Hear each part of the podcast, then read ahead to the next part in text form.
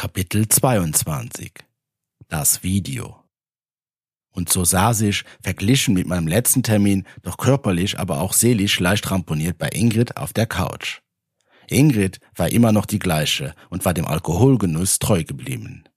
Sie hörte meinen Erzählungen gebannt zu. Eigentlich dauerte ein Termin normalerweise nur eine Stunde, aber ich war sicher jetzt schon etwas länger bei ihr. Sie hatte uns beiden regelmäßig neuen Wein ausgeschenkt.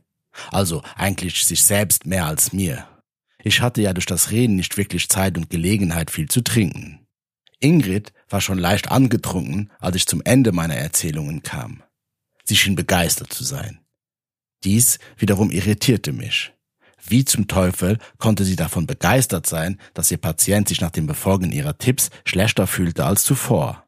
Doch sie interpretierte meine Lage etwas anders als ich und sagte jetzt auch mal etwas. Mein lieber Hannes, die Ereignisse der letzten Wochen haben dich sicher emotional sehr mitgenommen. Lassen wir deine kleinen körperlichen Veränderungen mal außen vor. Aber ich bin mir ganz sicher, dass du mit etwas zeitlichem Abstand merken wirst, dass dies ein wichtiger Schritt in deiner Entwicklung war.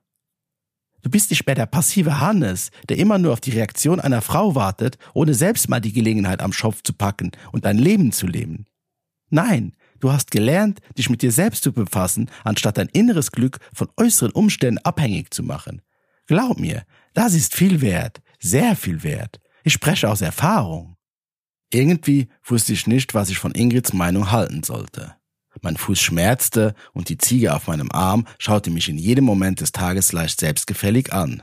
Mein Herz war wieder einmal gebrochen worden. Der einzige Lichtblick war irgendwie klarer. Trotz aller Ereignisse war sie immer noch in meinem Leben.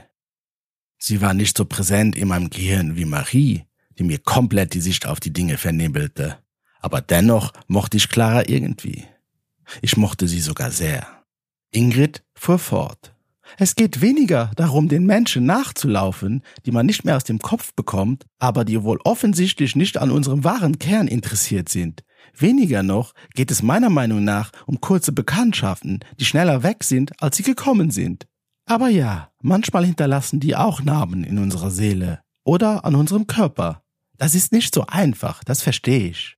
Ingrid musste kurz schmunzeln. Es war, als würde sie kurz in Erinnerungen schwelgen, dann redete sie weiter.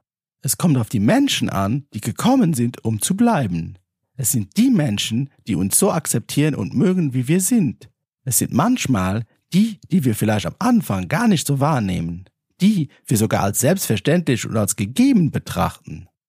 Das sind oft die Menschen, bei denen es sich lohnt, einen genaueren Blick auf sie zu werfen. Denk mal darüber nach, mein lieber Hannes. Diese Menschen sind ehrlich und sagen vielleicht nicht immer nur das, was wir hören wollen. Das sind die Menschen, die wahrlich wertvoll sind.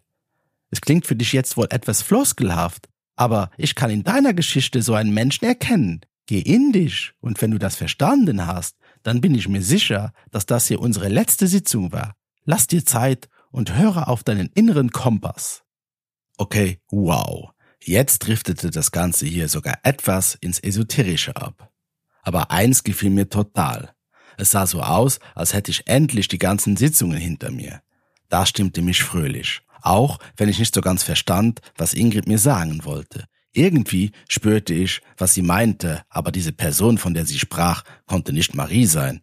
Und das wollte ich immer noch nicht so wirklich akzeptieren. Mittlerweile waren schon fast anderthalb Stunden um und es war an der Zeit zu gehen. Als ich aus der Praxis rauskam, stand Clara vor der Tür. Sie hatte auf mich gewartet.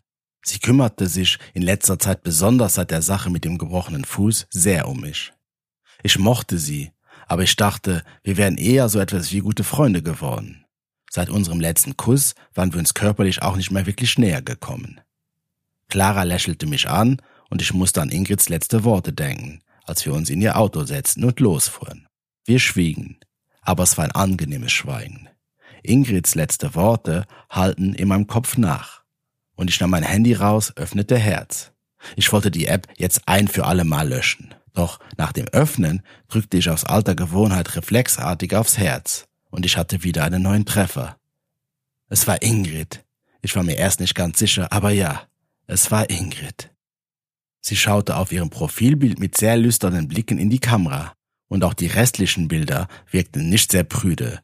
Okay, das war jetzt wirklich genug für mich. Ich löschte die App und wollte mein Handy weglegen, um Clara von meiner letzten Sitzung zu erzählen. Doch in dem Moment bekam ich eine Nachricht von Lisa.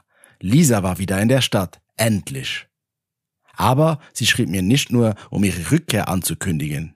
Sie schickte mir einen Link zu einem Zeitungsartikel von einer Zeitung, die nicht als Qualitätsmedium galt. Wir taten dies oft, weil viele der Artikel von dieser Zeitung so dumm waren, dass man sich köstlich amüsieren konnte. Ich öffnete den Link und las von einem wild gewordenen Ehemann, der mit einer Jagdflinte ein Speeddating gestürmt hatte, weil seine Ehefrau daran teilgenommen hatte. Okay, scheiße. Die Geschichte kannte ich doch allzu gut. Ich musste etwas schmunzeln und fragte mich, was aus den beiden geworden war.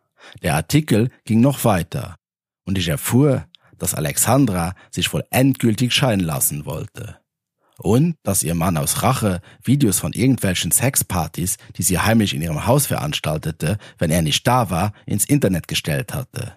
Unter dem Artikel war ein Video zu finden. Ich öffnete das Video. In dem Video sah ich einen Mann mit Schweinsmaske, der auf einer nackten Person saß, die am Boden lag. Eine Frau war gerade dabei, der Person am Boden mit einem Rasierer die Kopfhaare abzurasieren. Die Gesichter waren unkenntlich gemacht worden. Doch ich wusste ganz genau, diese Person war ich. Hastig klickte ich das Video weg und ließ mein Handy in meiner Hosentasche verschwinden. Ich lächelte Clara an und Clara lächelte zurück. Die Bergziege auf meinem Arm schaute mich immer noch selbstgefällig an und schien mir für einen kurzen Moment zuzuzwinkern. Ende.